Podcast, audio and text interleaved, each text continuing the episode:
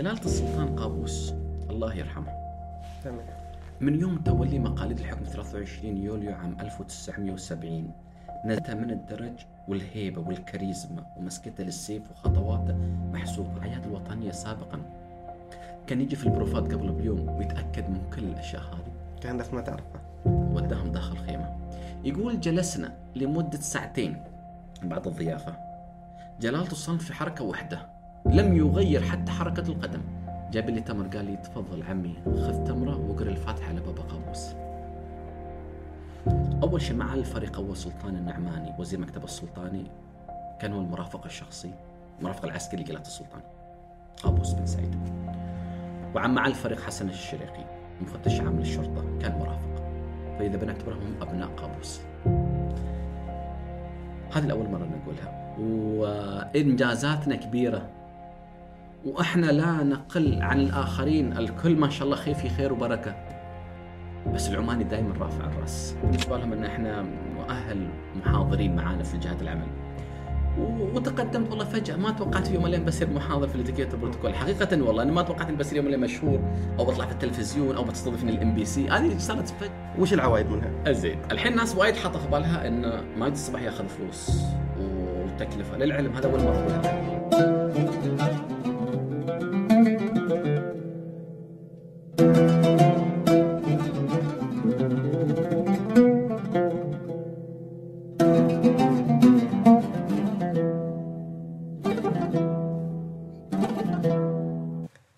بسم الله الرحمن الرحيم. حياكم الله. هذه حلقة جديدة من جلسة كرك. هذه حلقة استثنائية اللي نصورها بعد وفاة آه، حضرة صاحب جلالة السلطان قابوس فقيد الأمة العربية والإسلامية اللي نعز في أنفسنا ونعز في الشعب العماني. بنتكلم فيها عن محاور مرتبطة بشخصية جلالة السلطان الراحل آه، بال- بالجنازة اللي صارت. بنتكلم فيها حتى عن تعيين وتنصيب حضرة صاحب جلالة السلطان هيثم بن طارق المعظم. ضيف اليوم دكتور يوسف الحسني باحث دكتوراه في العلاقات العامة محاضر في الأتيكيت الدولية. حياك الله. حياكم الله. هي بالفعل أول شيء أحب أني أعزي نفسي واعزي وأعزيك وأعزي كل المشاهدين آه، والأمة العربية والإسلامية والعالم أجمع بوفاة المغفور له بإذن الله جلالة السلطان آه، قابوس بن سعيد. وبالفعل فقيد الامه وفقيد كل شخص. هذه حلقة استثنائيه مثل ما تفضلت اللي راح نتكلم فيها طبعا عن بروتوكولات مهمة جدا الناس ربما ما كانت تعرفها وما زال الحديث يدور عنها من الح- الحداد وال- والجنازة والتنصيب والأمور وفي أشياء كثير كثر فيها اللغط. وإن شاء الله تكون حلقة بالفعل تكون استثنائية إن شاء الله. اذا المحاور اللي نتكلم فيها في هذه الحلقة بنتكلم على الاتيكيت ومفهوم الإتيكيت. وبالاتيكيت في العادات والتقاليد وفي الحضارة الإسلامية. وإحنا كشعب عماني. بنتكلم عن أهم محور في حلقة اليوم اللي هو آه، الأتيكيت والبروتوكولات آه، في حياة السلطان الراحل حضرة صاحب جلاله السلطان قابوس. وبنتكلم حتى ال- آه، من- اللي متعلق الاشياء المتعلق بالأتيكيت وبالمراسم اللي صارت في الجنازة وحتى في التعيين وتنصيب حضرة صاحب جلاله السلطان هيثم بن طارق المعظم. وبنتعرج على مواضيع أخرى آه، فيما يلحقها. أول شيء خلنا أسأل سؤال. لماذا الإتيكيت؟ أو وش الإتيكيت؟ آه، بسم الله الرحمن الرحيم. أول شيء الإتيكيت هو مصطلح يعني الناس لربما كان في سوء فهم.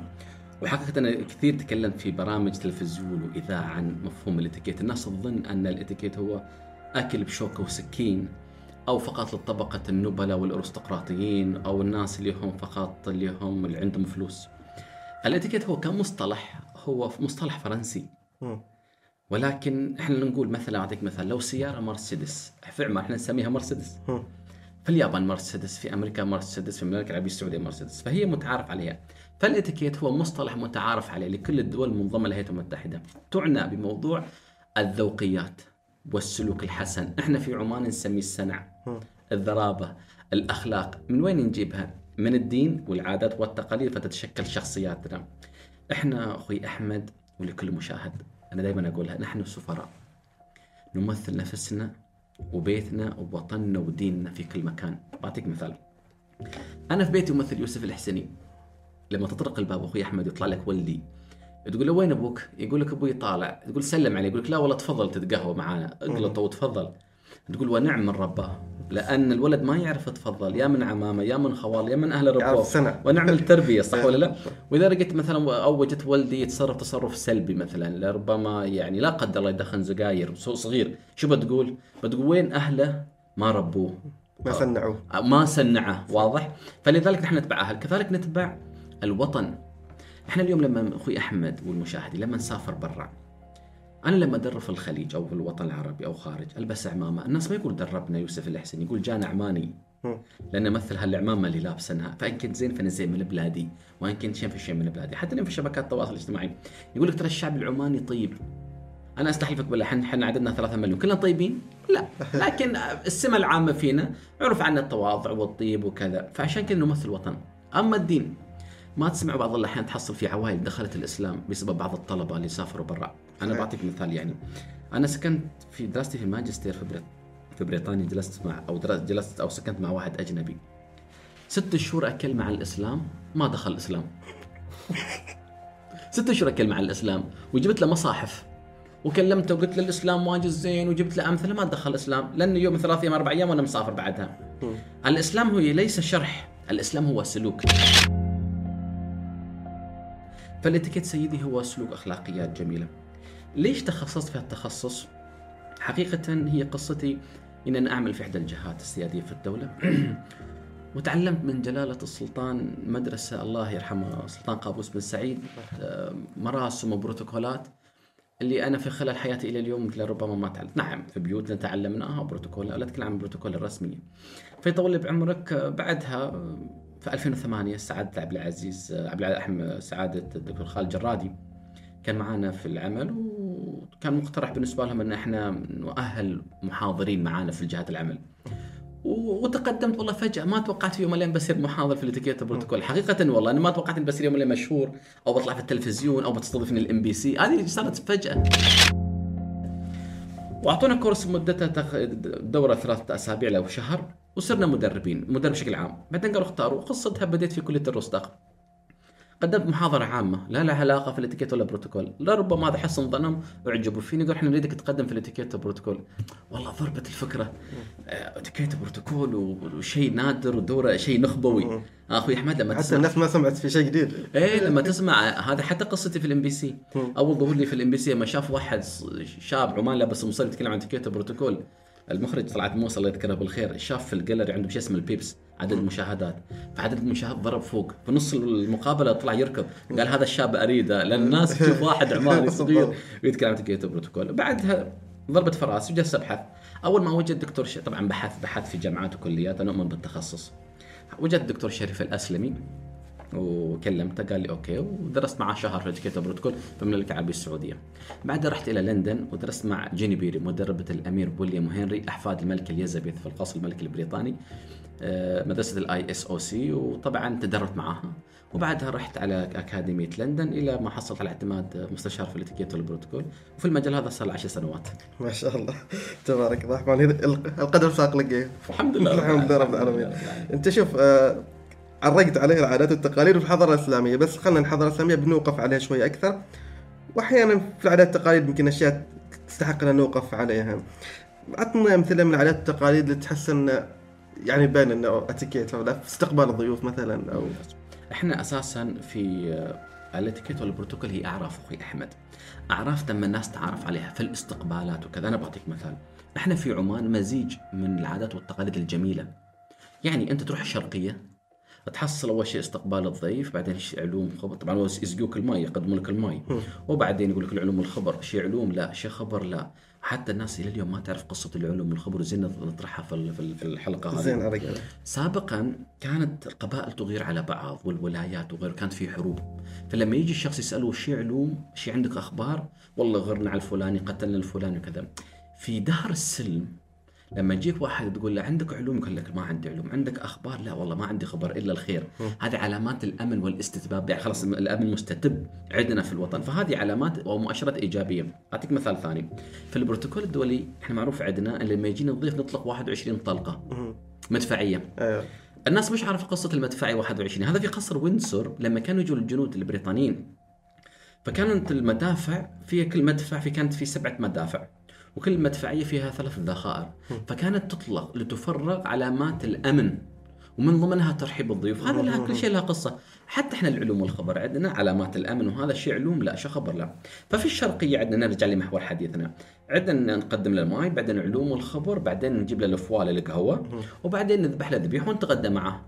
في ولايات في السلطنة لما يجي الضيف يعطيه الماي بس ما ينشد عن العلوم والخبر. يجيب له الفواله ويذبح له لكن ما ياكل معاه ويروح عنه يخليه بروحه صح وبعدين ينشد عن علوم الخبر زين من الصح والخطأ كلنا صح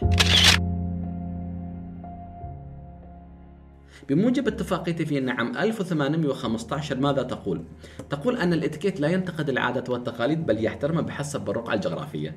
لذلك أعزائي المشاهدين، عاداتنا إحنا في الشرقية صح، في الداخلية صح، في ظفار صح، في كل مكان صح. أنا لما أتغدى مع الضيف عشان أقطع له وأكرمه. صحيح. في محافظات أو ولايات في السلطنة تخليه بروح عشان ياخذ راحته. هذا صح وهذا صح. لذلك لما أنا أروح إحدى الولايات والمحافظات أمشي على بروتوكولهم. لما هم يجون يمشي على بروتوكول لا. بس لما نروح الولايات المتحده نروح على البروتوكول الدولي. هذه هو أعرافنا إحنا. نجي في التأصيل الإسلامي وأعتقد لربما هذه يهمك جدا موضوع الناس تتوقع إن هذا الشيء إحنا أخذناه من الغرب. الناس نست قصة زرياب. من هو زرياب؟ هذا زين نعرفه وأنا طرحت حتى سؤال في شبكات التواصل الاجتماعي بخصوص زرياب. هذه قصة إسلامية بحتة. زرياب هو اسمه آه، أبو علي طبعا هو طبعا ال- هو الموصلي علي بن نافع الموصلي. هذا في عصر هارون الرشيد. هارون الرشيد كان عنده شخص اسمه إسحاق الموصلي. قال عندك شخص صوته حلو قال له عندي زميلي اللي هو علي بن نافع. أو الحين نسميه زرياب. الزرياب على فكرة هو لقب هو زرياب لأن بشره ب- أسمر البشرة. وفي طير اسمه زرياب وأسمر البشرة صوته حلو. فلما جاء زرياب وقابل هارون الرشيد وغنى له أغنية فأعجب فيه هارون الرشيد. الحين إسحاق زميله غار قال أنا عارف إنك على معذب العود. آخر اتخذ الجو مني. فقال إذا ما طلعت من العراق بذبحك. وبالفعل خوفا على حياته راح بلاد الشام وشمال أفريقيا. في العصر الأموي خاطب من خاطب طبعا في الأندلس أيامها كان الحكم بن هشام قال اني بجي معك. هنا بدأت القصة رحيلة إلى طبعا الأندلس. زرياب الناس اللي ما تعرفه بس تظن أن زرياب هو الضاف الوطن الخامس في العود. بالضبط. زرياب هو عمل الموشحات الإسلامية. زرياب اللي حول أواني معدنية إلى زجاجية. زرياب هو اللي سوى ملابس القصور الملكية. زرياب هو اللي سوى الطبق الرئيسي أو المقبلات وبعدين الطبق الرئيسي بعدين الحلو تسلسلت في كل مطعم حتى العالمية هالتسلسل. أيوه التسلسل هذا العالمي جاي أساسا من الحضارة الأندلس طبعا إحنا أيام الأيام الفتوحات الإسلامية في الأندلس واضح من العصر الأموي زرياب هو اللي سوى النابكن المنديل. زرياب المنديل هذا ومنديل. للفم ومنديل للوجه زرياب حول طبعا إحنا عندنا زرياب زرياب هو اللي سوى الزلابية للعلم. تعرفوا الزلابية؟ على اسم زرياب. إحنا اليوم ناكل زلابية أقول زلابية هذه الصور آه، الب- البرتقالي. على اسم زرياب. سويت. السويت. فكان راقي في أكله هو اللي ضاف الطيور واللحوم في الأكلات في أكلة في هندامة في لبسة. أخي أحمد كانت وفود من انجلترا تجي وتأخذ العادات والتقاليد العربية الإسلامية من عصر الزرياب إلى ال- ال- ال- إلى انجلترا وتؤصلها. لذلك هو الإتيكيت إسلامي بحت. في القرآن الكريم أيام سيدنا إبراهيم فراغ إلى أهله فجاء بعجل سمين فقربه إليهم فقال ألا تأكلون؟ شوف هذا في القرآن. فراغ يقول لك اليوم اليوم الثقافة إذا جاك ضيف ما تحس أنك مش جاهز فراغ إلى أهله سيدنا أوه. إبراهيم. فجاء بعجل سمين يقول لك اليوم إذا جاك ضيف قدم له أفضل ما لديك. صحيح. فجاء بعجل سمين فقربه. اليوم عندنا في الدين مكروه يعني من المكروه أن تأمر الضيف. كل تفضل صيغة العرض. فقال ألا تأكلون؟ هي صيغة العرض لذلك. هي إسلامية بحتة وليس شيء دخيل علينا فالناس تظن أن الإتيكيت ولا البروتوكول علم دخيل جاب يوسف الحسين من بريطانيا ومن. الدول هذا ويبي يغير افكارنا وجاي يعلمنا. بالضبط في هذا بس الم... تسمح لي بس أضيف نقطة كذا زين تفضل. للمشاهدين اليوم. إحنا في عمان مثلا في دول الخليج ناس ما تعرفها شيء إحنا بروتوكولنا عماني حتى في الاستقبالات الرسمي طبعا البروتوكول في شيء اسمه اجتماعي اللي عندنا في المحافظات والولايات في بروتوكول رسمي اللي هو رؤساء الدول في بروتوكول اللي هو ال business بروتوكول التجاري. إحنا عندنا في البروتوكول الرسمي بروتوكول عماني في استقبال جلالة السلطان بعدين نائب رئيس مجلس الوزراء وكذا كذا في دول ثانية. لكن إحنا ماخذين نكهة بريطانية في موضوع الأعلام الأسبقيات والتجليس. المائدة فرنسية. إحنا معظمنا خريجين لكوردون بلو. لذلك إحنا نروح على بروتوكولنا العماني لكن في المائدة في المائدة الرسمية نروح على النظام الفرنسي. في ال business card ياباني إذا هنا okay. من الأشياء اللي, سولفنا فيها أنا وياك آه، في موضوع آه، ال- الاتيكيت في رجال الأعمال. فاعطنا نبدا عن الموضوع. ممتاز. اليوم في رجال الأعمال أول شيء حتى في اللقاء لما تدخل في مكان تبي تعرف من الاسبقيه إذا عندك مدير عام وموظف إحنا مثلا اليوم العلوم الخبر أخوي أحمد. مم. لما يجي إحنا عندنا كبير القومه وكبير المجلس هو من ينشد عن العلوم. إذا جو واحد طفل وسأل عن العلوم قبله منقود ولا مو منقود منقود. مشكور. إحنا في البروتوكول عندنا منقود. إذا دخل من يعرف بنفسه؟ الداخل من يعرف بنفسه. بعدين إذا عندي مدير وموظف وأنا معرف لازم المدير يعرف الموظف بعدين الموظف يعرف المدير. هذه الأسبقيات. عندنا بعدين مثلا في موضوع التجليس في الطاولات. إذا عندنا مثلا عندنا وفد. من يكون في عندنا نموذج فرنسي هنا وفي نموذج بريطاني هنا. الفرنسي يكون في نص الطاولة البريطاني متقابلين. إذا جلسنا بالنظام هنا هذا لازم يكون في الوسط هنا في البروتوكول الاجتماعات التجليس كيف يكون؟ واحد اثنين ثلاثة أربعة خمسة ستة. هذا يسمونه نظام المقص. بس إذا كانوا في صدر الطاولة يكون واحد اثنين ثلاثة أربعة. هذا يسمونه نظام التسلسل. هذا بروتوكول اللي يسموه ال business بروتوكول اللي هو ال- ال- الأعمال. وهذا ضروري جدا. أنت متعرف بالعشاء العمل وغداء العمل. غداء العمل وعشاء العمل. أنا بعطيك مثال. إحنا مثلا تبي تشوف من باب الطرفة الناس تقيمك في الاجتماعات والوفود. يعني أنا بعطيك مثال. إحنا الآن مثلا الطبقة الارستقراطية في بريطانيا كان ما حد ياكل معاهم. شوف من باب الطرفة يعني. في بعد الثورة الصناعية كانوا في ناس من الطبقة العادية والمتوسطة يحاولوا يوصلوا الطبقة اللي يسموه كاتشنج فيروحوا يحضروا معهم يحتكوا فيهم. يحتكوا فيهم. ياخذوا ماركات براندات وكذا. فشو سوى الطبقة الأرستقراط؟ عشان تسوي تيست اختبار. في العشاء يجيبوا خبز. يمروا خبز. العشاء ما في خبز أصلا ما, ما يأكل الخبز فأي واحد يأخذ الخبز يعرفون ما من الجماعة. فاهم؟ لذلك حتى في الاجتماعات إحنا عندنا ناس تعرف يعني في مثلا عندنا في إفطار العمل، إفطار العمل مدته نص ساعة. غداء العمل من 45 دقيقة إلى ساعة والموضوع يفتح بعد مثل المقبلات، يجيك الضيف الاجتماعي شو يسوي؟ يفتح الموضوع من البداية، في البداية لازم نتكلم عن الجو، عن المباريات، عن أمور، بعد المقبلات نبدأ الحديث. إخواني اللي ما عارفين البروتوكول شو يسوي؟ من. من الضيف يستلمه.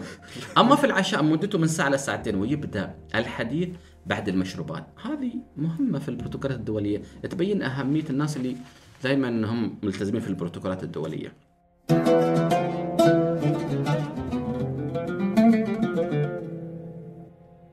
يمكن كونك تكلمت عن البروتوكولات الدولية وإذا أنت في مقطع تكلمت فيه عن خلينا نقول بروتوكولات صاحب جلاله السلطان قابوس قبل وفاته. فحتى حصل تفاعل واجد ومن أكثر المقاطع اللي تداولتها الناس. زين عن تكلمنا عن بالضبط. كيف رايك الموضوع؟ أه حقيقة أنا ما راح أقول إلا مثل ما قال جلالة السلطان هيثم بن طارق المعظم إن خطاب أو لقاء لا يوفي حق أو لا يمكن تغطيه سيرة حافلة في البروتوكولات. أنا اليوم راح أتكلم عن جانب زاوية تخصصي أنا. أنا أتحدث عن أشياء كثيرة. جلالة السلطان الله يرحمه والمغفور له بإذن الله قابوس لا يوفي مثل هذا لكن أنا بتكلم عن جانب البروتوكول. بعد رجوعه من بلجيكا أنا آه، حطيت مقطع على البروتوكولات اللي إحنا كلنا شفناها. تعلمنا. وأنا بعطيك من باب اللي أنا أعرفه وشفته. جلالة السلطان قابوس الله يرحمه. تمام. من يوم تولي مقاليد الحكم 23 يوليو عام 1970 نزلت من الدرج والهيبة والكاريزما ومسكته للسيف وخطواته محسوبة. الاتزان في الحركة وركوب السيارة والتحية الشعب. إحنا عندنا حتى في التحية. بتشوف في بعض الرؤساء لما يحيوا بالطريقة هذه وهذه في البروتوكولات عندنا علامات اللي هي تصغير الآخرين. إحنا عندنا في التوديع بهالطريقة هذه. حتى في الإسلام الله أكبر. لغة اليد. والإشارة جدا راقية. بسيطة. بسيطة جدا والتوضيح هذه. لا ترفع ولا تنزل بمح- بمحاذاة حتى الإذن في توديعها كاريزما جدا. بس قبل أن أبدأ هذا الموضوع خليني أعطيك قصة ذي لأول مرة أطرحها وأتكلم عنها. في زيارتي عن لما نتكلم بروتوكولات المغفور له بإذن الله جلاله السلطان قابوس في الكويت. دعيت لاحدى الدواوين هم يسموها ديوانية في الكويت. نفس المجلس كذا. مجلس. مم. في أحد المستشارين للسمو الأمير جابر أحمد الصباح الله يرحمه يطرح لي قصة وأنا هذه المرة أول مرة بقولها عن إعجابه الشديد بقصة بعد الغزو العراقي للكويت وانتهت الحرب وانتهت عاصفة الصحراء. ذهب جابر أحمد الصباح الله يرحمه ومعاه المستشار إلى جلالة السلطان وكان وقتها جلالة السلطان قابوس في إحدى المخيمات. يقول وقفة الهليكوبتر طيارة.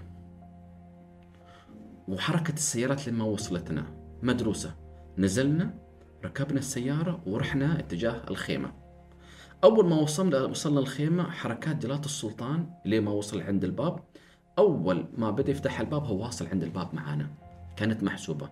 وقفته مسكته الأمور كان كان ولا كان يكون موجود معه واستضافهم ووداهم داخل الخيمة. يقول جلسنا لمدة ساعتين بعد الضيافة. جلالة السلطان في حركة واحدة لم يغير حتى حركة القدم ولا جلسته. بس كل كل كلمة يقولها وجملة كانت توزن بماء الذهب. الله يرحمه. الله يرحمه. ساعتين. يتحدث من جملة إلى جملة. فيها نوع من الحكمة ومن يؤتي الحكمة فقد أوتي خيرا كثيرا.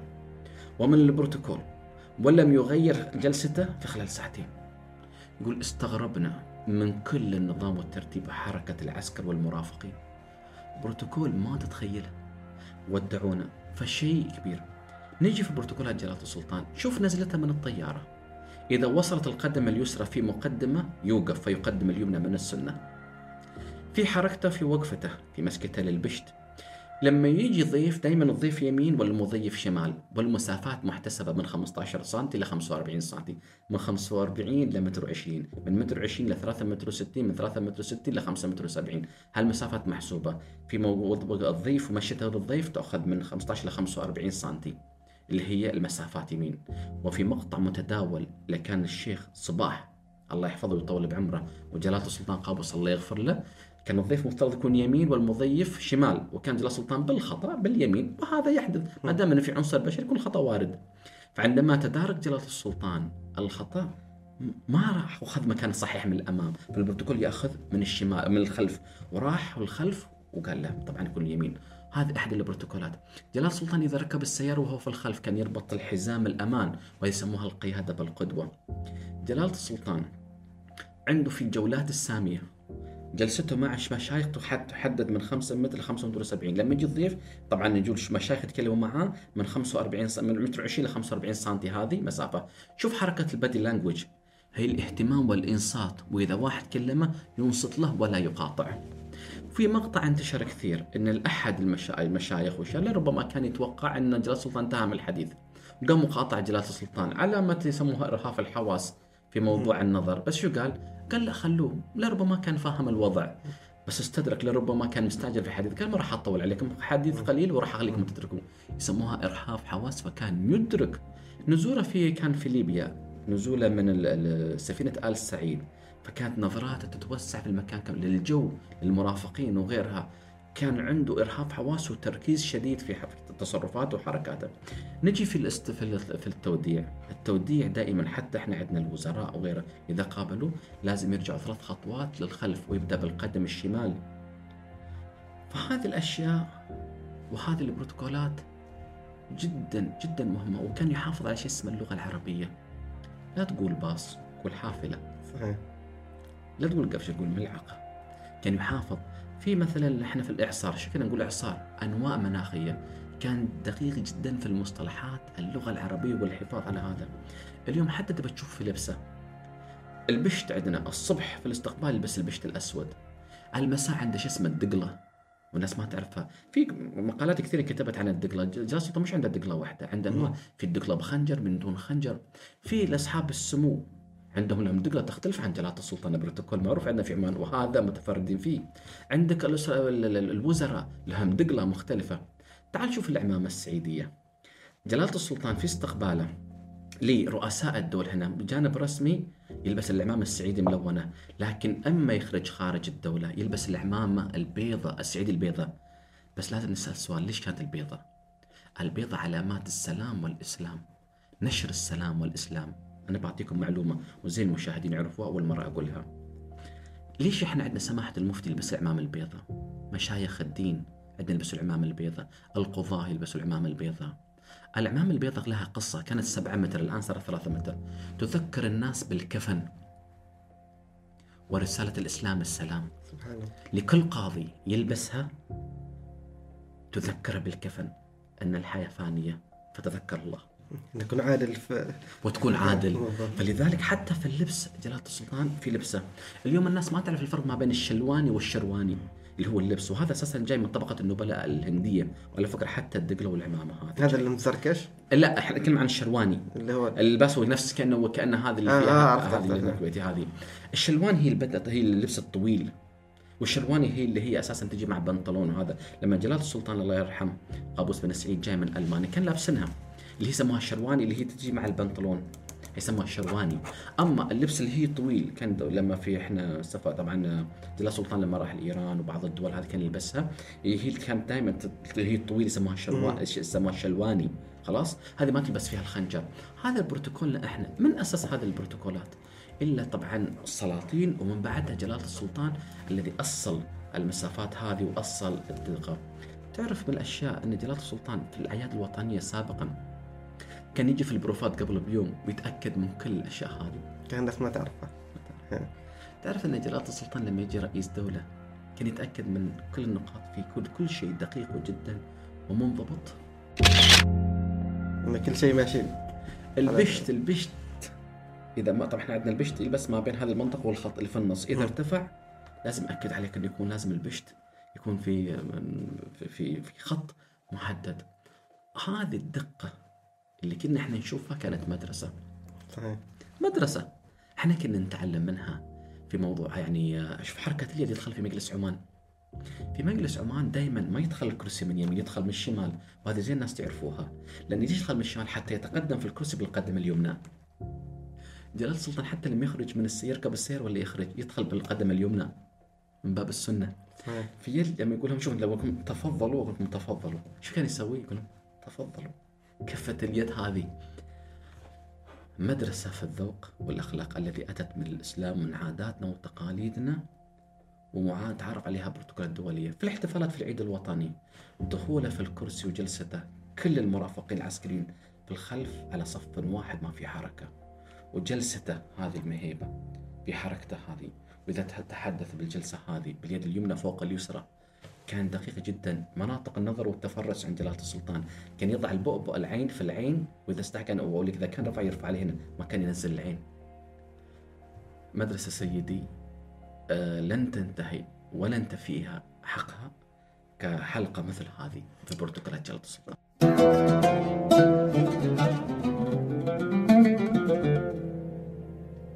حتى من الأكد هذا الشيء المدرسة هذه استمرت منه حتى بعد وفاته. آه الله يرحمه ويغفر له يا رب. فخلينا ندخل على مراسم الجنازة اللي صارت. اللي هي الجنازة اللي صارت خلينا نقول جنازة بسيطة شعبية على عكس ما كان متوقع. لما أعلن خبر الوفاة في الساعة الرابعة الناس كانت تتوقع إنه okay مثلا ممكن يكون دفن مثلا بكرة لين لين يستقبل الوفود لين يجوا الرؤساء أنت إيش تقرأ في اختيار هذا النوع من الجنازة؟ آه كانت في وضوح. أنا بتكلم عن الجانب البروتوكولي. آه، بعد وفاة جلالة السلطان الله يرحمه وإعلان البيان على الساعة 4 4 5 تقريبا. آه، أنا أعتقد أنه أعتقد أن مسألة أنه يكون التنصيب يكون قبل دفنه. هذا ليس بمعلومة أن أنا سمعت على أساس ما تكلمنا صارت الناس معظمها عندها مصائب لا لا هذا على قراءة. قد أكون صح قد أكون خطأ. مم. فأنا أحد المواطنين في عمان. واللي أقرأ أقوله. قد يكون صح قد يكون خطأ. ولكن الحمد لله رب العالمين إحنا بنتكلم عن تنصيل لكن بنتكلم عن مراسم. أول شيء خليني أوضح لك نقطة. الانتقال من بيت البركة إلى المسجد آه، مسجد السلطان قابوس طبعا كان بالسيارات العادية وهذا. حمل الجنازة من آه، من. سيارة الإسعاف هذه أو سيارة الجنازة بالمرافقين العسكريين اللي هم ابنائه مع الفريق أول السلطان نعماني وزير المكتب السلطاني. ومع الفريق حسن الشريقي ورئيس جهاز الأمن أو إحنا نسميه مجلس الدفاع. هذول أبناء. هذول أبناء اللي كانوا وقتها مرافقين عسكريين سابقا وبعدين تولوا المناصب هذه. الناس تكلموا كثير عن مسألة عربة المدفع. والسيارات اللاند روفر. بالضبط. اللي هي يتكلموا فيها كثير. أول شيء للتوضيح أعتقد أعتقد يعني آه، في كثير صارت مقالات في هذا الموضوع. وحتى بس نكون أدق في الموضوع هذا أكثر اللاند روفر هي ليست لاند أعتقد ان اللاند روفر. اللي ما تنصب الحكم فيها جلال السلطان في 1970 لما كان راكب لاند روفر هذيك السياره كانت مختلفة عن اللاند روفر هذه إحنا نسميها ديفندر هذا الجديد مش مثل ما تداول هي مش نفس السيارة آه. أنا أعتقد أنها ليست نفس السيارة ولكن هي أخذت بنفس الفكرة مهم. هي العبرة من الفكرة. بس رمزيه نفس الرمزية. هي العبرة من الفكرة. واضح؟ العبرة من الفكرة هي اللاند روفر سابقا كان هي وقتها كان الش... لو ناس تلاحظ إن الشبكة كان داخل والإنارة قد- هذه السيارة الديفندر الحالية هي لا سيارة مختلفة تماما. بس هي الفكرة أن السيارة التي تنص نصف فيها الحكم هي اللي أخذتها إلى القبر وبعد انتهاء الحكم هذا. فالسيارة هي مختلفة. بعدين نجي في ليش الجنازة العسكرية؟ نتكلم عن هذه طبعا بدايه قصتها من القرن السابع عشر وكذا هي دائما لأن جلال السلطان عسكري والشخصيات العسكرية أساسا آه، تؤخذ لهن في البروتوكولات اللي هم الشهداء طبعا والقادة العسكريون ورؤساء الدول. في بعض الدول عندهم بروتوكول أن يجوز أن آه، تؤخذ الجنازات العسكرية للمدنيين من يحمل الأنواط والنعشين، هذه بعض الدول أجازت. إحنا عندنا لرمزية جلالة الرمزيه طبعا لو تاريخ جلالة السلطان هو باني النهضه ورجل عسكري حمل على مدفع، المدفع هي 25 pounder gun، هذه يسموها المدفعيه الناس عشان معلومة يعرفوها، هذه المدفعية ل- لرمز الهيبة. هي قاذفة. وتطلق عليها 25 25 pounder gun هي إنجليزية الصنع. آه، كانت هي لرمزية الدفاع عن الوطن والذود عن الوطن وال والهيبة التي كانت تجعلها في مسألة الحروب. هي لرمزيتها أضيفت في الجنازة. ولتصحيح المعلومة أن كان سابقا يقول في المقالات أنه كانت الأفراد يحملوا المدافع وهي الأصح كانت الخيول ما كانت هي تجر عربات المدافع وليس الناس لتصحيح المعلومة أعتقد أن هذا هو الأصح والأدق. فتحمل بالفاو 25 pounder gun اللي هو هذه المدفعية. وبالفعل أوتي باللاند روفر رمزيتها اللي هي نفس اللي جابت الحكم كان وقتها السيارة هذه كانت 99 كان السكان يمين المقود. هذه المقود يسار أساس للتوضيح للناس. لاحظت أنا. إن في فرق أساس ما يقول نفس السيارة. وحمل على عربة المدفع اللي هي كانت من وطبقت من أيام الملكة فيكتوريا في في الجنازات والآن طبقت جلاله السلطان. بس الناس سألت ليش ما حضروا رؤساء الدول؟ الحركة التنصيب والدفن كانت أعتقد أريد لها أن تكون آه، بسيطة خفيفة متواضعة. سريع. وسريعة وبين أبناء الوطن. أنا بعطيك مثال. لما رجع جلالة السلطان الله يرحمه مغفور له قابوس بن سعيد من ألمانيا. والحمد لله بصحة وعافية. كان ممكن الناس تسوي احتفالات. ولكن وقتها لم يعني الناس أو أن القيادة وقتها وجلالته لم يروا بأن تكون هذيك الضجة. على مسألة مرض وصحة وعافية اللي بجد أنه يكون هو الدعاء. الدعاء هو أفضل ما نحتفل فيه لجلالة السلطان. لذلك حتى الآن في الجنازة أريد أن تحمل هذه المدفعية 25 باوندر جن ال- ال- الإنجليزية وتغطيتها بالعلم لرمزية العلم ال- رئيس الدولة. وأخذها بالسيارة بالحركة هذه اللي هي البطيئة. أن تاخذ شوارع السلطنة وأريد لها تكون متواضعة ما بين أبناء السلطنة والأسرة المالكة وال- والمرافقين العسكريين اللي كان لهم أو اللي هم مجلس الدفاع اللي كان لهم دور جدا إيجابي الذي وضح للعالم نقطة جدا مهمة مدى ترابطنا وتلاحمنا و... ومدى حبنا لهذا القائد عبر كان في مرحلة الجنازة هذه جلالة السلطان مغفور له بإذن الله من مسك الحكم إلى ما توفى إلى ما دفن وهو يعطينا دروس في التواضع ويعطينا في الدروس في التلاحم ويعطينا دروس في الود والتعاطف ومسائل كثيرة إلى ما توفى. ليش ما تجيب له سيارات فاخرة وفارهة؟ ليش اللاند روفر هذه؟ كلها كانت رسائل. أعتقد الأسرة المالكة وأعتقد أعتقد المقربين هم أدرى بهذا الموضوع في اختيار هذه الجنازة بتفاصيلها واللي إحنا قرأناها حالنا حال الآخرين. تفاعل المجتمع أو خلينا نقول ردة فعله كيف تقريها؟ آه يا ردة فعل المجتمع يا أخوي أحمد. ما بس المجتمع. المجتمع وارد. في إحنا طلعنا في هذا الجيل وإحنا على صورة جلالة السلطان قابوس. و... وإحنا فوق إن كنا مهيئين من فترة مرضه. وراح لألمانيا ورجع. وبعدين إلى بلجيكا ولما رجع. ومرينا في فترة كان في أكثر كثير أنباء. بس الخبر لما جانا وكأن أول مرة جينا آه، صعقنا وصدمنا. لربما أنت شفت الناس في المسجد. لما طلعت الجنازة كيف كانت الناس تتهافت على يعني آه، على الجنازة. وتتهافت ان بس تلمس بيدها تتبارك يدها بهال بهالجنازة هذه. وبعدين إحنا عندنا لما شفنا الناس بعد الدفن إلى اليوم أنا أكلمك. الناس تروح للمقبرة. ما يخفى عليك. أنا اتصلت في أحد مشايخ الدين. زيارة القبور. زيارة القبور هي يعني بح- بحسب يعني مشايخ الدين. وإحنا من قال فقد أفتى. إن الزين الانسان تذكر الموت. العظة العبرة. تأخذ العبرة. أخوي أحمد أنا بقول هذا الشيء لأول مرة. أنا بعد ما طبعا آه، وصلت مسقط في يوم الثالث من وفاة جلالة السلطان قابوس. رحت المقبرة الساعة 9 بالليل كان زحمة. بقول لك شيء أحزنني جدا وكسرني. كان جو بارد.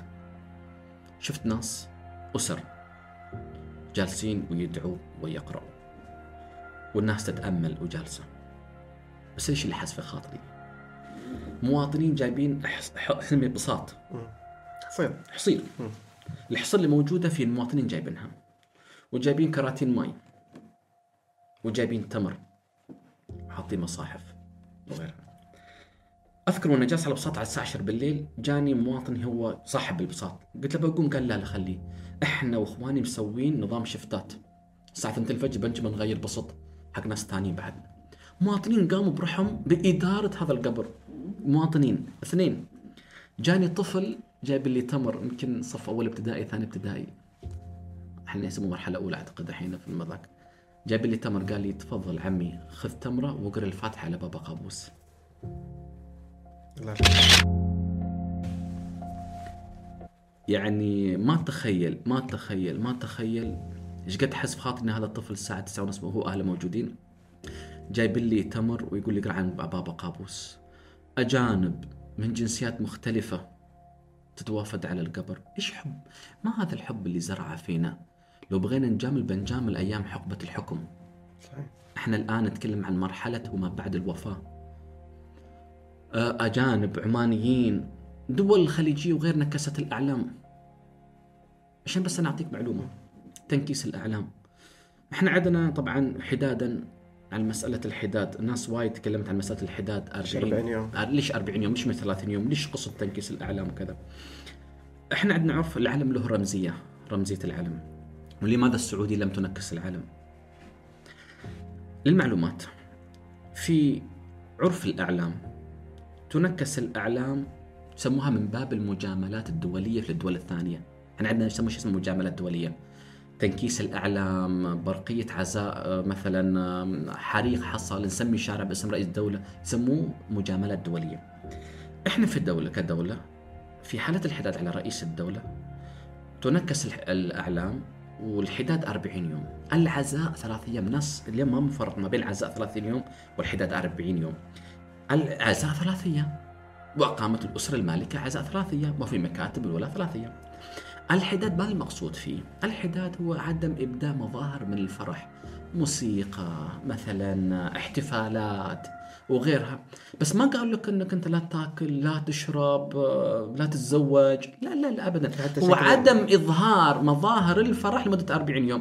وهذا لها قصة زين أول مرة أنا أطرحها بروتوكوليا. من أين أتت 40 يوم؟ هذه بحسب المراجع وغيرها. هذه جاي من الحضارة المصرية من أيام الفراعنة. هي جت في 40 يوم. كانوا هم يعتقدوا إن تحنيط التابوت ما كان ياخذ 40 يوم بعدها اللي كان في عندهم الح- الحياة الأخرى الحياة الدنيا الآخرة. فكانت تشيع بعد 40 يوم. هي كان هي قصتها كذا بس إحنا ما ناخذ بهذه القصة. إحنا هي جت من 40 يوم هي من الحضارة المصرية وأتت معانا في, في الروايات وفي التاريخ وفي المصادر. بس إحنا في عندنا في 40 يوم تنكس الأعلام. عندنا إحنا في عمان ولا نظهر مظاهر الفرح من الاحتفالات والموسيقى وغيرها لكن نعيش أو الحكومة ماشية وتقام والوزارات تفتح ونعيش مع الحياة جدا طبيعية. ما ما موضوع الدول الثانية. إحنا عندنا في الدول الثانية تنكس الأعلام. في حالة تنكيس الأعلام في الدولة يجب أن السفارات والقنصليات التي تمثل حتى في الخارج أن تنكس الأعلام. لذلك أحد أصحاب السعادة السفراء من دولة خليجية في اليونان رسل لي قال إحنا في اليونان وإحنا دولة خليجية نكسنا الأعلام. هذا واحد. لماذا لا تنكس على نكس علم السعودي؟ وهذا معلوم شيء موضوع واضح. سيدي أربعة دول لا تنكس الأعلام. نحفظها. مم. المملكة العربية السعودية والعراق ودولة يسموها أرض الصومال وليس الصومال وأفغانستان. لأنها تحمل عبارة لا إله إلا الله محمد رسول الله. والعراق الله أكبر. لرمزيتها لا تنكس. فاحنا معروف حتى السعودي المملكة العربية السعوديه عندما توفى الملك فهد والملك عبد الله وغير من رؤساء دول لم ينكسوا الأعلام وهم في السعودية. فلذلك لا يدعو للتساؤل. فاربع دول لا تنكس الأعلام هذه. فهذه إحنا بالنسبة لنا ننكس الأعلام لمدة 40 يوم. زين تنكس الأعلام في بعض الدول في أمريكا تنكس إلى نصف السارية في بريطانيا ثلثين السارية. فإذا رفعنا العرب نرف نرفعها إلى نهايه السارية بعدين ننكس إلى النص. النظام الأمريكي النص النظام البريطي- البريطاني ولا الثلثين المسار. هذه فقط حدادا وحزنا على رؤساء الدول. هذا من ضمن المجاملات الدولية. المجاملات الدولية.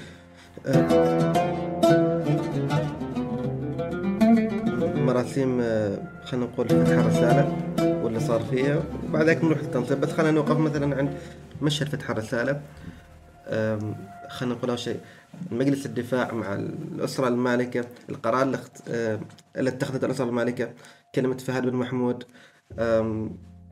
كيف قريت المشهد؟ كيف. شفت المشهد؟ قبل هذا المشهد وزين إنك طرحت هذا السؤال على مدى خمسين عام أخوي أحمد والناس تتساءل من بيحكم بعد جلالة السلطان قابوس بن سعيد ما سافرنا دولة إلا سألنا هذا السؤال مقالات طلعت وثائقيات طلعت أخبار طلعت كثير أيوه السؤال. يعني جلالة السلطان هل عنده ولي عهد ولا ما عنده ولي عهد؟ من بيحكم بعده من ما بيحكم بعده؟ هل بتحصل مشكلة معك ولا ما تحصل؟ اليوم تم بعد خمسين عام تم الجواب على هذا كله يا إخواني الإجراءات جدا واضحة ولا كان مفترض حتى العمانيين بنفسهم يدركوا هذا الشيء. فالنظام الأساسي للدولة 101 على 96 في الباب الأول في نظام الحكم وضحوا كامل من المادة 5 للماده 9 ان النظام الحكم الذكوري عندنا في سلطنة عمان والنظام واضح فليش يدعو للقلق؟ النظام نظام حكم ذكوري من سلالة تركي بن سعيد بن سلطان ويكون من أب وأم عمانيين. في حالة شغول المنصب لمدة ثلاث أيام تجتمع الأسرة المالكة وتتفق على شخص ينطبق عليه المواصفات. وإذا لم يتفقوا يفتحوا الوصية. والوصية تحدد واضح؟ مفترض من 96 بالنظام الأساسي للدولة لا يدعو للتساؤل. بالنسبة لنا واضح. هذا اللي ما حدث بالضبط. لكن يمكن لأن الآلية خلينا نقول جديدة وما سابقة هذا أشكرك. فالناس لذلك الآن هذا الدرس اعطونا إياه أخوي أحمد والجميع المشاهدين. في دول يسموها النظام الملكي الموناركي ونظام الجمهوري الريبابليك. الجمهوري. في النظام الملكي في بعض الدول عندما يتوفى رئيس الدولة يتم تنصيب الرئيس اللي بعده وفق اجتماع الأسرة المالكة بس ولا حد يعرف كيف تم الإجراء. إلا عمان أعطتنا درس العما- العالم كله درس بدرجة الوضوح اللي إحنا فيها. للناس اللي كانت تتكلم عن الغموض اليوم أصبح عندنا درس في موضوع ال- ال- الشفافية والوضوح. توفى جلالة السلطان الله يرحمه وصدر البيان ومجلس الدفاع في حالة انعقاد وإحنا شفناهم.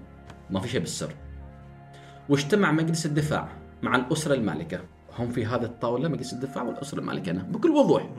والمواطنين العمانيين والعالم يشاهد. وتحدث صاحب السمو السيد فهد محمود بكلمة جدا جميلة.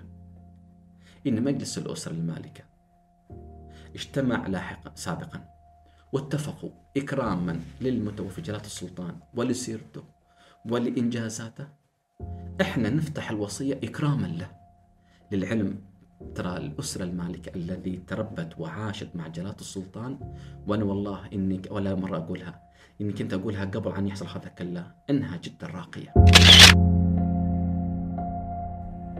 الأسرة المالكة الله يحفظهم ويطول أعمارهم جدا راقين في تعاملهم في ذوقياتهم. هذول سلاطين. يمكن الناس لمست هذا الشيء في كلمة آه، فهد بن محمود صاحب السمو سيد محمود.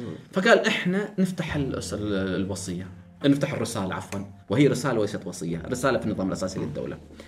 وفتحت وقرات وتم إظهارها في الشاشة. للناس كلهم. ليش ليس للأسرة المالكة وإنما للعالم أجمع. السيد هيثم بن طارق. فكانت واضحة.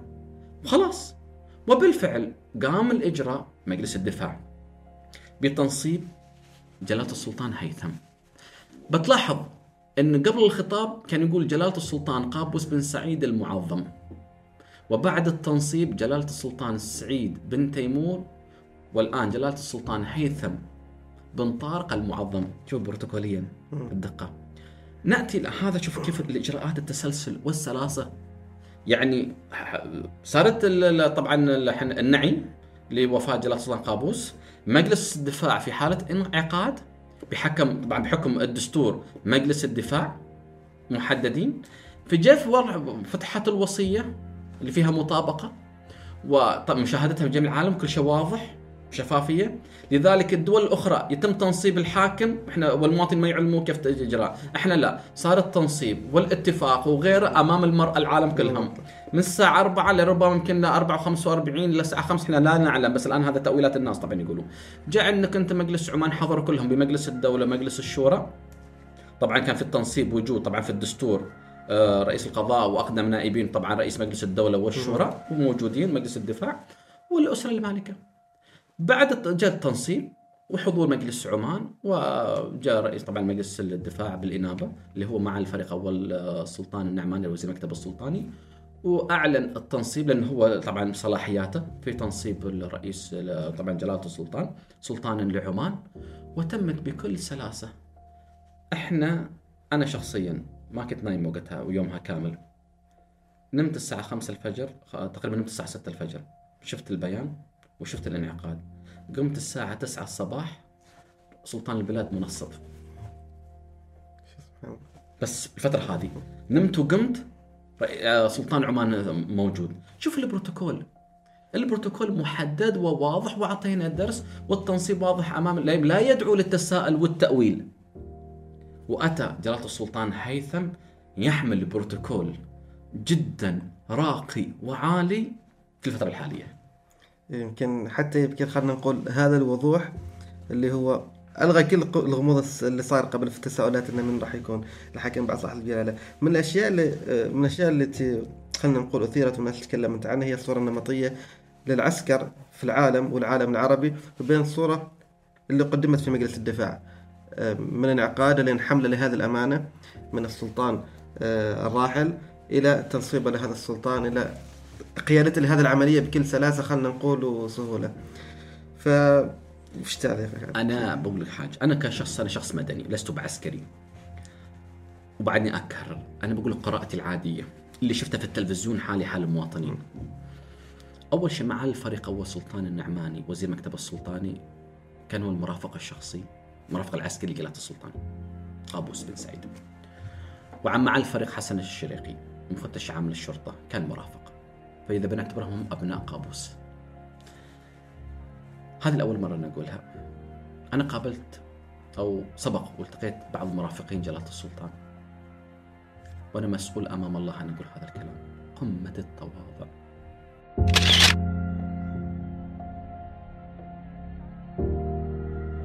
والذوق والإتيكيت والبروتوكول. لا نزكي نفسنا على الله ولا نزكي حد على الله ولا يسعش أن نقول أنا عماني وأرغب بالترويج. شيء عن عمان وإنما أنا مسؤول أمام الله على الكلام. من تربى في المدرسة القابوسية فتأكد تماما أن يطلق عليه أمين عام وبالفعل بالأمانة وبالذوق والالتزام. نجي اليوم إحنا نشوف مع الفريق سلطان ما في قول سلطان نعماني. في قيادته في الحالة الانعقاد لمجلس الدفاع. واهتمامه وسؤاله وفتحه للوصية وقراءته للوصية بحضور مجلس الدفاع بكبرهم بالبقية. كان حامل الأمانة وفي وقتها كان يوم الأيام هو أمين عام شؤون بلد السلطاني. فأطلق عليه مسمى أمين عام وهو أمين. وهو الأمين العام من مرافق عسكري إلى أمين عام شؤون بلاط السلطاني إلى وزير المكتب السلطاني. وهو من فتح الوصية.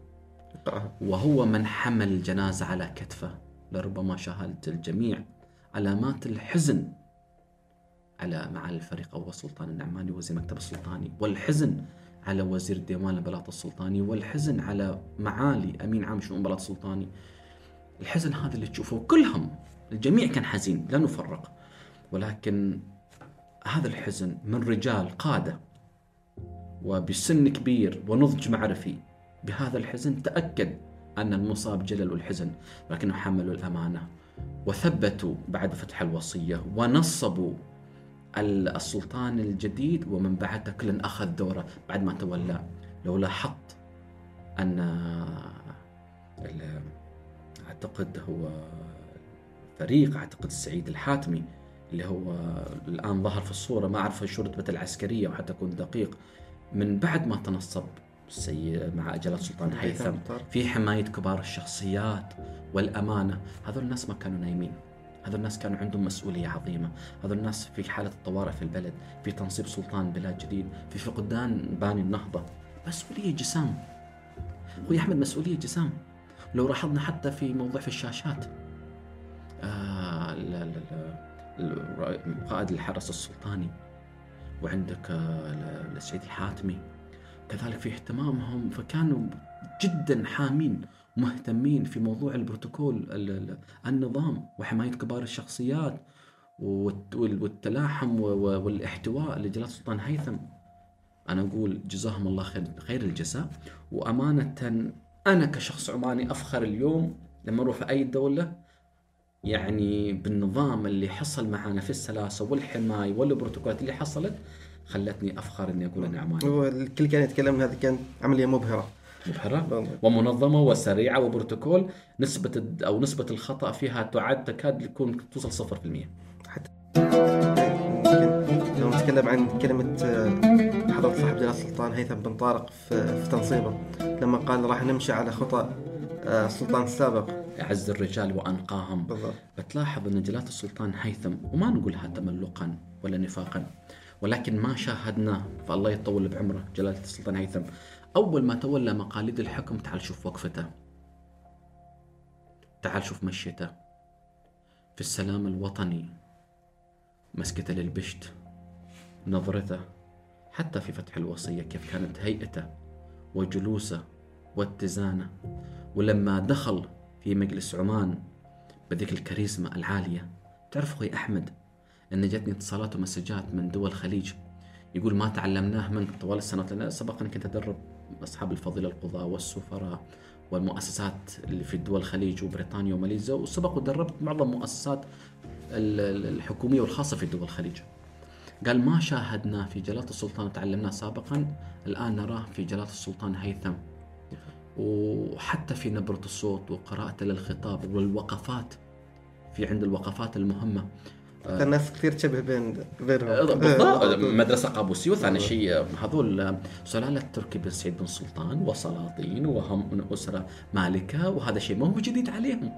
ليس بنظام جمهوري فنحن نتعلم من مدارسهم ولا نعلم. نتعلم منهم. أنت تبي تشوف شيء؟ صاحب السمو ذي يزن بن هيثم بن طارق في الزيارة طبعا في زيارة أحد رؤساء دول جلال السلطان هيثم.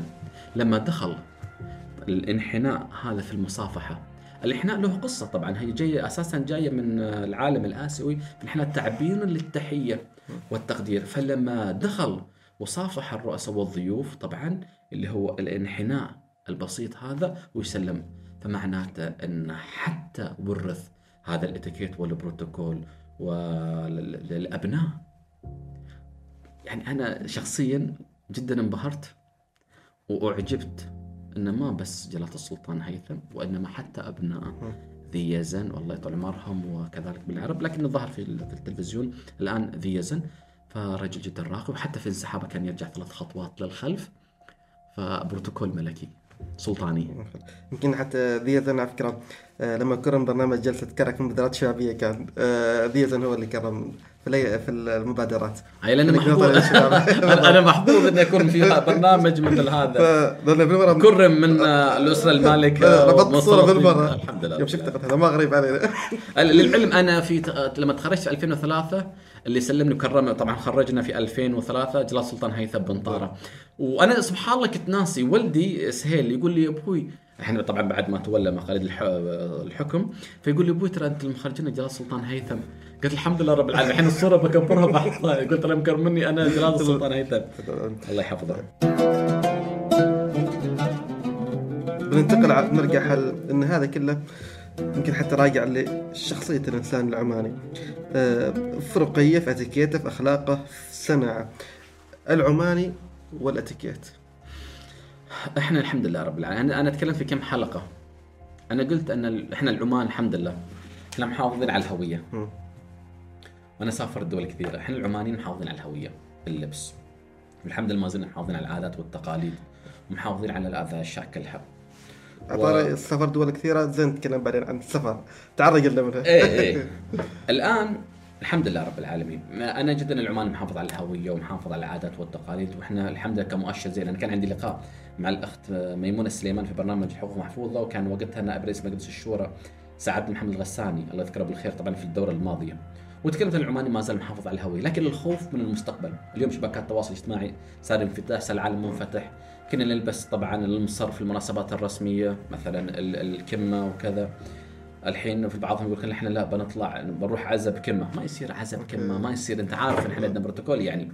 اليوم كذلك آه، بعض يطلع لك من دون مصر يقول لك لا والله لباس نوم. لا يا سيدي أنت لما تبي تقابل وزير وتبي تقابل جلال السلطان أكيد بتلبس داشه ومصر وغيره. فلذلك حضورك. بس لما نتكلم عن السفر هذه رسالة بس أحب أوضحها لكل من شاهدنا للعماني وغير عماني. أنت لما تسافر أنت تمثل وطن. يقول لك لا والله أنا أمثل شخصي بنفسي لا. عيل إذا أنت عندك مشكلة في إحدى الدول ترجع لسفارتك. صح ولا لا؟ صح. ترجع للسفارة فقد جوازك أحد اعتدى عليك صار لك مشكلة إنك ترجع لبلادك. بس لما تتصرف بأي تصرف خارج عن الذوق والأخلاقيات تقول أنا أمثل نفسي. لا لا انت ما تمثل نفسك. أنت تمثل وطن وتمثل. في لبسك في تعاملاتك المالية في تصرفاتك. فإذا كان أقل حق ترد لوطنك رده بأسلوبك وسلوكياتك خارج الوطن. طبعا داخل وخارج بس خارج. ليش خارج؟ أخي أحمد أنا ما أرضى أشوف عماني يظهر بسلوك مثلا غير مقبول أمام الناس. أو عماني نسمع عنه مثلا أو أي مواطن في دولة ثانية. ليش؟ أنا في بيتي مشكلتي داخل بيتي وبعالجها. بس إذا خرجت عن بيتي هنا إحنا نمثل وطن وناس ولنا اعتبارات. ولنا تقديرنا في الأوطان. واليوم اللي حصل حتى في الظروف هذه أثبت العمانيين إحنا وين. فلذلك لا نسيء. عماني نصب على فلان. لا يا سيدي. أنت طبعا هذا السلوك موجود. لكن إحنا لا نحشي إحنا ما نقول إحنا لا, لا ندعي المثالية. واضح أخوي أحمد؟ ولكن اليوم قدر المستطاع. هذه رسالة اوجهها لنفسي وبيتي وأولادي وإخواني وأهلي ومن بعدها للي يشوفني. لما نطلع خارج الدولة تأكدوا يا إخواني هذه عمان غالية.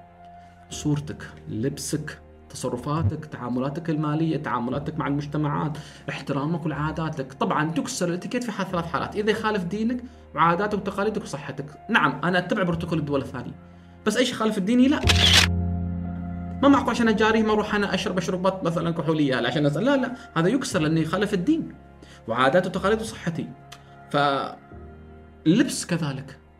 يا إخواني اليوم في شبكات التواصل الاجتماعي في غير أنا بعطيك مثال لما نشوف أجانب يجوا عمان يروح لك مطرح ويشتري لك دشداشه عمانية وياخذ لك مصر ويقوم. مصر يلفه كذا براسه هو مجتهد مسكين صح. بس إحنا في خاطرنا شو نقول أحمد؟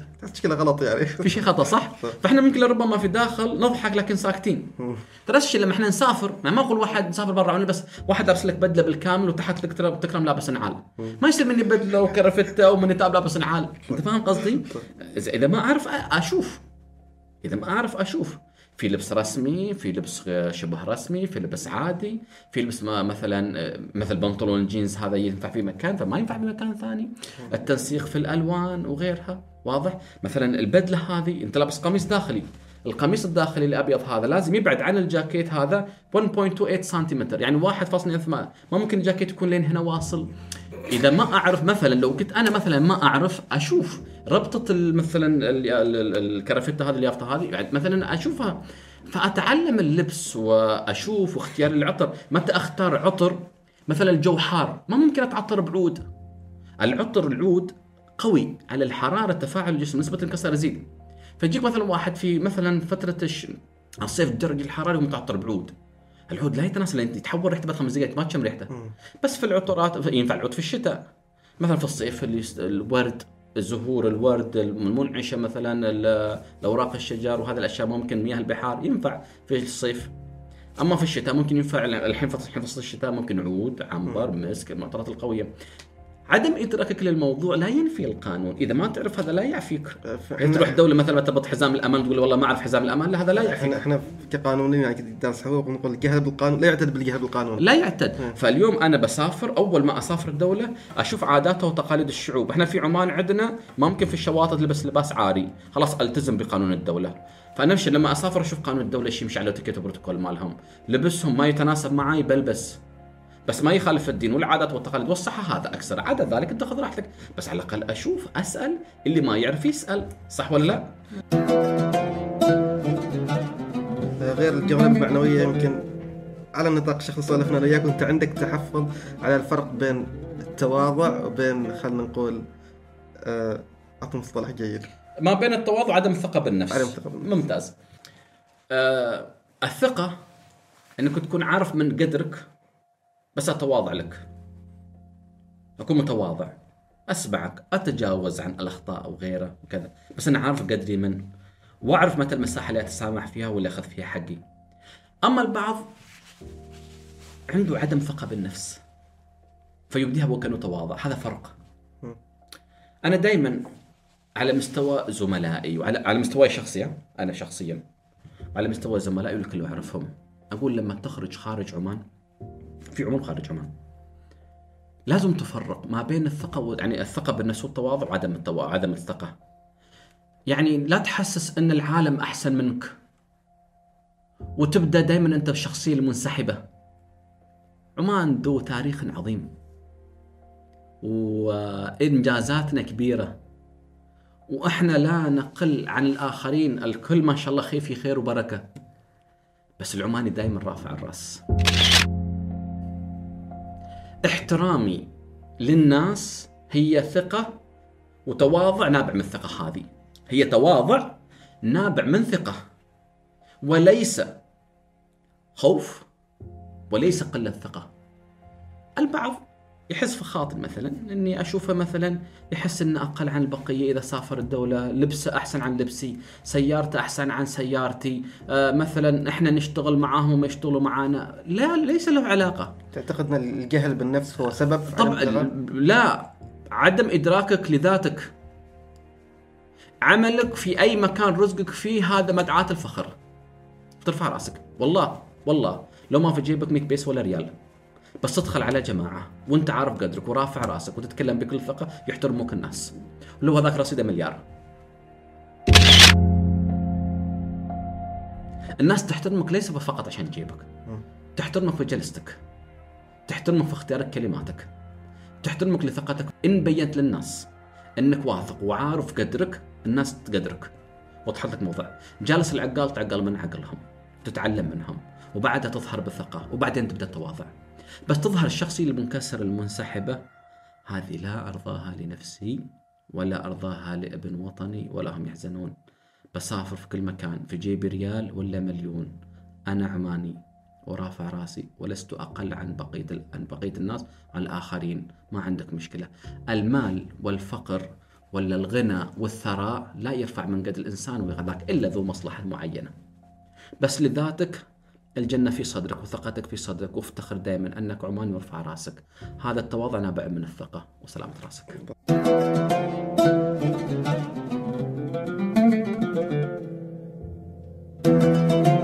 نتكلم عن المحور الثاني. يمكن شيء أنت ساهمت فيه و خلينا نقول خدمة قدمتها للوطن. زيارة ماجد صباح خبنا القصة. زيارة ماجد الصباح. هذه زيارة ماجد الصباح أثر فيها كثير البلبلة والكلام وغيره هذه ماجد الصباح هو أحد المؤ... يعتبر من أكثر ثلاثة مؤثرين في العالم. تقريبا عنده 8 ملايين متابع. وفي يوم من الأيام كنت أنا رايح دولة الكويت كنت أدرب مكتب الشيخ مشعل الصباح للحرس. وقالوا إحنا نبي نتعلمنا كيف نوقف السيارة وين نحط الأعلام والسجاد الأحمر. بعد ما خلصنا ترتيب هذه الأمور في الكويت سألني واحد قال لي تعرف ماجد الصباح؟ الشيخ ماجد الصباح؟ قلت له هذا الشخص يسافر كثير. أنا فكرت شيخ ماجد شخصية عادية. فلما تابعته اكون معك صريح هذا يمكن لما أول مرة اقولها أول ما تابعته ما نتداخل في بالي حذفته. بعدين قالوا والله الشيخ ماجد عمل شيء اسمه يلو كاربت سجادة صفراء للسناب شات في دبي. وشفت افكار ومبدعه وكذا وهذاك اليوم دخلوا عالم يقدر بمليون شخص في دبي مول. قلت هذا الإنسان يا يوم الأيام بدربه وبلتقي فيه. بعد شهر بالضبط كلموني مكتب آه، الشقب تابع ال Qatar Foundation. إحنا نبي عندنا حفل ونبيك تجي معنا. تنظم المؤتمر هذا الحفل. جيت معهم دربتهم يوم الأول. الثاني بعدين سألتهم شو عندكم؟ قال والله ماجد الصباح عندنا حفل. وإحنا جبناك على أساس أنت تساعدنا في في البروتوكولات وكذا. قلت سبحان الله هذا قبل شهر. فقصته يعني أنا ما التقيت معه. هو كل ما يسألهم من اللي جالس يساعدكم في التنظيم؟ يقول يوسف الحسيني من عمان. يوسف الحسيني وين راح؟ فيوم من الأيام أنا قالوا بتروح تشوف خيول الشيخ حمد ال ثاني فكنت أشوف الخيول استعراض وكذا وطلعوهن لي. فالشيخ ماجد الصباح كان موجود معاهم. قالوا ترى يوسف الحسيني في الاسطبلات. تواضعا منه طلع من المكتب وجاء. عشان هذا بس الناس تعرف موضوع القصة. فاليوم التقينا تحاضرنا وسلمت عليه كذا فصار بيننا عتب بسيط. من كيف ما جيت عمان وكيف كذا كذا كذا. قال لي شغل سنابك وأنا بشغل وانت عاتب على الهواء. فقال لي ما حد دعاني في عمان وما حد وجه لي دعوة كذا أنا والله يا أخوي أحمد. من باب العفوية والسجية كذا والكرم ولا. قلت له تم. راح تجيك دعوة. قالوا خلاص شوف يوسف الحسني وعدني. أها يقول وأنتظر منه الدعوة شهر ثمان يجيني قلت له على هالخشم. وبالفعل والله رجعت وبيني وبيني خفت. إيش ورطك يا يوسف إيش ورطك يا يوسف الحسني في دعوة شيخ ماجد الصباح؟ شيخ ماجد. الصباح آه. الملكه إليزابيث دعت يعني رؤساء الدول دعوا شخصيات يصرفوا عليها. إلا أنا الوحيد مواطن فقير يدعي شو الورطة اللي ورطتها والله ما يخفى عليك. أنا جيت مسقط جيت عمان وكان عندي يوم الأحد هذا كان كلام يوم الأربعاء يوم الخميس رجعت عمان. يوم الأحد عندي دورة في بنك مسقط وأنا رايح الدورة. أخوي أحمد الدنيا يعني ضايقت بي إيش بسوي؟ وين وين بجيب؟ شو بسوي؟ دخلت بنك مسقط جو واحد اسمه عبد الله الرحبي الله يذكره بالخير. قال أستاذ يوسف نعم. قال زيارة ماقي الصباح إحنا نحملنها. والله كنا تقول هل هلال علي كنا نقول عيد. فرحت. الدنيا ما شلتني؟ لا. قلت له خلاص بكرة الاجتماع.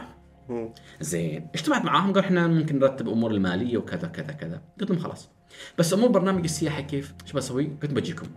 طلعت رحت وزارة السياحة. التقيت واحد اسمه عبد الله الحجري مدير مدير عام مواد بشر عارفه يا هلا بيوسف إحنا فخور. قلت له لا فخور ولهم يحزنون. راب بلغه الحلقوم. قال لي كيف؟ قلت له جايب لكم الشيخ ماجد الصباح. زعلي. آها. تبون رفع لبلادكم حياكم ما تبون بخليه يروح. قال لا لا خلاص ولا يهمك وداني فوق. عند واحد من الأخوان اسمه هيثم الغسان يتكلم بالخير نفس الشيء. قال إحنا أبوي وين ندورك؟ سعادة وكيله سعادة الوكيلة آه، ميثا آه، طرحت موضوعك وشافتك في السناب وكذا كذا و... بس إحنا ما عندنا فلوس. قلت له فلوس عندي. قال عندك فلوس؟ قال خلاص. أنت تنظم لي برنامج كذا كذا وأنا كنت عارف الشيخ ماجد شو يريد. والفلوس عندي. اشتغلت ثلاثة أشهر أخوي أحمد أو شهرين تقريبا. لا بنك مسقط يعرف وزارة السياحة ولا وزارة السياحة تعرف بنك مسقط ولا بنك مسقط يعرفوا ماجد الصباح ولا ماجد الصباح يعرفهم. وأنا كنت حلقة الوصل وأنا كنت ماسك البروتوكول زين أنسق ما بين الجماعة إيش يريد وإيش ما يريد وكذا. وبالفعل من الأشياء اللي يعني ناس أول مرة يعني ناس تعرف هذا الشيء. إحنا طبعا آه، كيف نسوي كنت أفكر أنا استفزوني نقطتين. في واحد قال لي انت دعيت ماجد الصباح في عمان. عمان بلدك شو فيها؟ قلت له ما فيها شيء. قلت له تمام. قلت له ما فيها شيء. انت ما تحبوا تضحكوا؟ قال نعم قلت لكم تضحكوا. الدنيا طماشة. أنا ما بغيت أجادله. أريد أثبت له في الليل. وإحنا بلد علمنا جلالة السلطان. نعمل بصمت. ثقافة الضجيج ما عدنا. ورد بالفعل. نتكلم بالفعل. وفي واحد قال ليش عندك يوسف من العلاقات؟ قلت له بشوف. واشتغلت ثلاث أشهر ليل ونهار. الله يعلم أخوي أحمد. وهذه الأول مرة أقولها. أنا كنت في الغرفة يوميا في زيارة الشيخ ماجد الصباح. أجلس من الساعة 12 بالليل إلى يمكن 3 4 الفجر وأنا جالس في السرير جالس مش نايم. أفكر بكرة 8 مليون شو راح يشوفوا. تعرف أخوي أحمد ان لما جاء الشيخ ماجد الصباح طبعا إحنا رتبنا الزيارة ورتبنا الأمور كلها وبروتوكولاتها وكل شيء. تخيل أخوي أحمد قبل عن ماجد الصباح يسألني يقول لي اريد الشيء الفلاني إحنا مفكرين قبله. كنا نجلس مع بعض إيش نفكر؟ عملنا ملف. فيه أوقات الزيارة المسافة من المسافه لما كذا كم دقيقة كم كيلو اللبس درجة الحرارة. كل ملف في SIM card وفي راوتر إنترنت انه يحتاج. حتى في الزياره الثانية كنا حاطين فكرة نسوي application إن أي معلومات بيحطها إحنا حاطين في application في معلومات. فقط يسوي نسخ ولصق ويحطها. آه، يريد جم إحنا خلاص نوفر له. آه، سيارات حماية آه، الأشياء اللي يريدها كل شيء موظف علاقات عامة أرقام ما أرقام كل شيء. يتصل فيني كذا مجهزين. تعرف شو يقول لي ماجد الصباح؟ يقول أنا خالي جابل أحمد الصباح الله يرحمه يقول لي يا ولدي راح تسافر دول العالم. بس مثل البروتوكول عمر ما راح تشوف وهذه الأول مرة أقولها. وبالفعل لما جيت عمان عرفت إن بروتوكولكم جدا قوي. أنتم مش عمانيين أنتم كانكم يابانيين؟ والله الكلمة ما أنساها. فكنا محددين بالطيارة حتى الطيارة إحنا اخترناها. لما نروح مجلس الجن كيف مجلس الجن؟ بنخليه يشوف لأن المجلس ما حد شافه. جبنا شركة من بريطانيا. وجبنا شركة عشان ندخل مكة. وصادفنا أشياء كثيرة. الناس ما تعرفها. لأول مرة أنا أقول لك هالمعلومة. إن لما نزلنا كهف مجلس الجن كان كان الشيخ ماجد يصور جو ناس كانوا بيضربوه وبيعتدوا عليه. إلا جيت أنا. طب ما يعرفوا من هذا. هالمنطقة. ما يعرفوا من هذا. بس الدنيا يبالها مثل البروتوكولات هذه يبالها حد يديرها بسرعة سرعة بديهة. بس كنت قلت له هذا ولد أخته الشيخ آم، صباح الأحمد وجاي يسلم عليكم. آه ما شاء الله ممتاز. مثلا من باب أحد الأسرار اللي أول مرة صرح عنها لا ال- ال- الشيخ خليفة سديري صاحب العطور اللي كان يسوي عطور لجلاله مم. السلطان ورؤساء الدول. هذا ما يحب التصوير والكاميرات هذا الإنسان كيف بقنعه نجيبه وأنا أريد أراوي الناس إن إحنا عندنا عطور وكذا. فاتصلت فيه. قلت له الأخ خليفة قال نعم.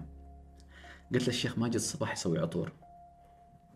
وأنت تسوي عطور؟ والرجال جاي من الكويت بيسلم عليك. في مجال؟ قال يا مرحبا بآل الصباح. أنا عارف خليفة السدير ما يحب التصوير. بالكاميرات. والشيخ ماجد يصور. قلت له الشيخ ماجد الصباح ما يحب الكاميرات التصوير التلفزيون إذا ممكن ما نصور قال لا لا لا ما أحب التصوير. قلت الحمد لله اتفقنا. بس عادي يصور بالتليفون قال أيوه عادي بالتليفون هو ما يعرف إن التليفون فيه 8 مليون. داور بس الدنيا يبغى لها سياسة. الحمد لله رحنا وصورنا. السؤال يمكن هنا يدور في أذهان الناس. كم كلفتك الزيارة؟ وش العوائد منها؟ زين الحين ناس وايد حاطة في بالها إن ماجد الصباح ياخذ فلوس وتكلفة للعلم هذا أول مرة أقولها بعد. ترى الشيخ ماجد الصباح ما ياخذ ولا بيسة. للعلم جاء وراح ولا مئة بيسة. بل بالعكس الشيخ ماجد ربما يعطي من جيبه لبعض الناس للعلم للتوضيح يعني. زيارة ماجد الصباح وهذا الرقم لأول مرة أصرح فيه. كلها كلها كلفتنا الزيارة اللي حققت مؤشر على مؤشر cloud في السياحة. من 46 وصل من 45 ل 76% مؤشر cloud. وصار في بعض الانتعاش الاقتصادي في بيع العقار والسياحة وغيره. كل هذه ما كلفتنا إلا 30000 ريال. طبعا مبلغ لا مقارنة مع العوائد اللي كانت منه لا يعني معارض أخوي أحمد تقام خارج السلطنة للترويج عن عمان تكلف بالملايين. اضاف إحنا كلفتنا كلها الزياره 30000 ريال. حتى في أحد الاخوان اسمه مصطفى اللواتي كتب مقال شكرا يوسف الحسني. جزاهم الله خير حسن ظنهم أنا عندي هذا ليس يوسف. انا إحنا عندنا طاقم عندنا الأخ آه، بدر عندنا من بنك مسقط الاخ هيثم. طاقم في بنك مسقط طاقم في وزارة السياحة مؤسسات كثيرة وقفت معانا. هذا جهد شباب يوسف الحسني لا يذكر شيء في هذه الزيارة. ولكن جزاهم الله خير هذه الزيارة كلها بعوائدها وشهرة العمل اللي سووه تخيل يوم اللي كنا راكبين السيارة محمد بن راشد. لا كنا في مطعم أنغام. محمد بن راشد يقول حق ماجد الصباح أنت عن سبع وزارات إعلام متنقلة. وكم من شخصيات كبيره في الدول الخليج يتصلوا فيه يقول أول مرة نشوف عمان بهذه الطريقة؟ ماذا- جانا يوسف الحسني من هالزياره؟ استفاد؟ جنا يوسف الحسني رد عرفان لهذه الدولة. الله يعلم في ناس قالوا هل كرموك ما كرموك وغيره؟ هالكلام ترى ما صحيح؟ ابدا. للعلم للعلم. آه، يعني بعد زيارة ماجد الصباح آه، جهات عليا في الدولة طلبوا مني تقرير. كتبت تقرير ورفع حق جلالة السلطان قابوس. وقتها وأعتقد رفعوا لجهات عليا وكذا. يكفي أن جلاله السلطان سمح لماجد الصباح أن يدخل مجلس عمان يصور والخياله السلطانية باوامر من جلاله السلطان الله يرحمه. هذا أكبر ما جنيته فخرا وشيء عرفانا. الله يعلم إني أنا ما مستفيد شيء من هذا كله.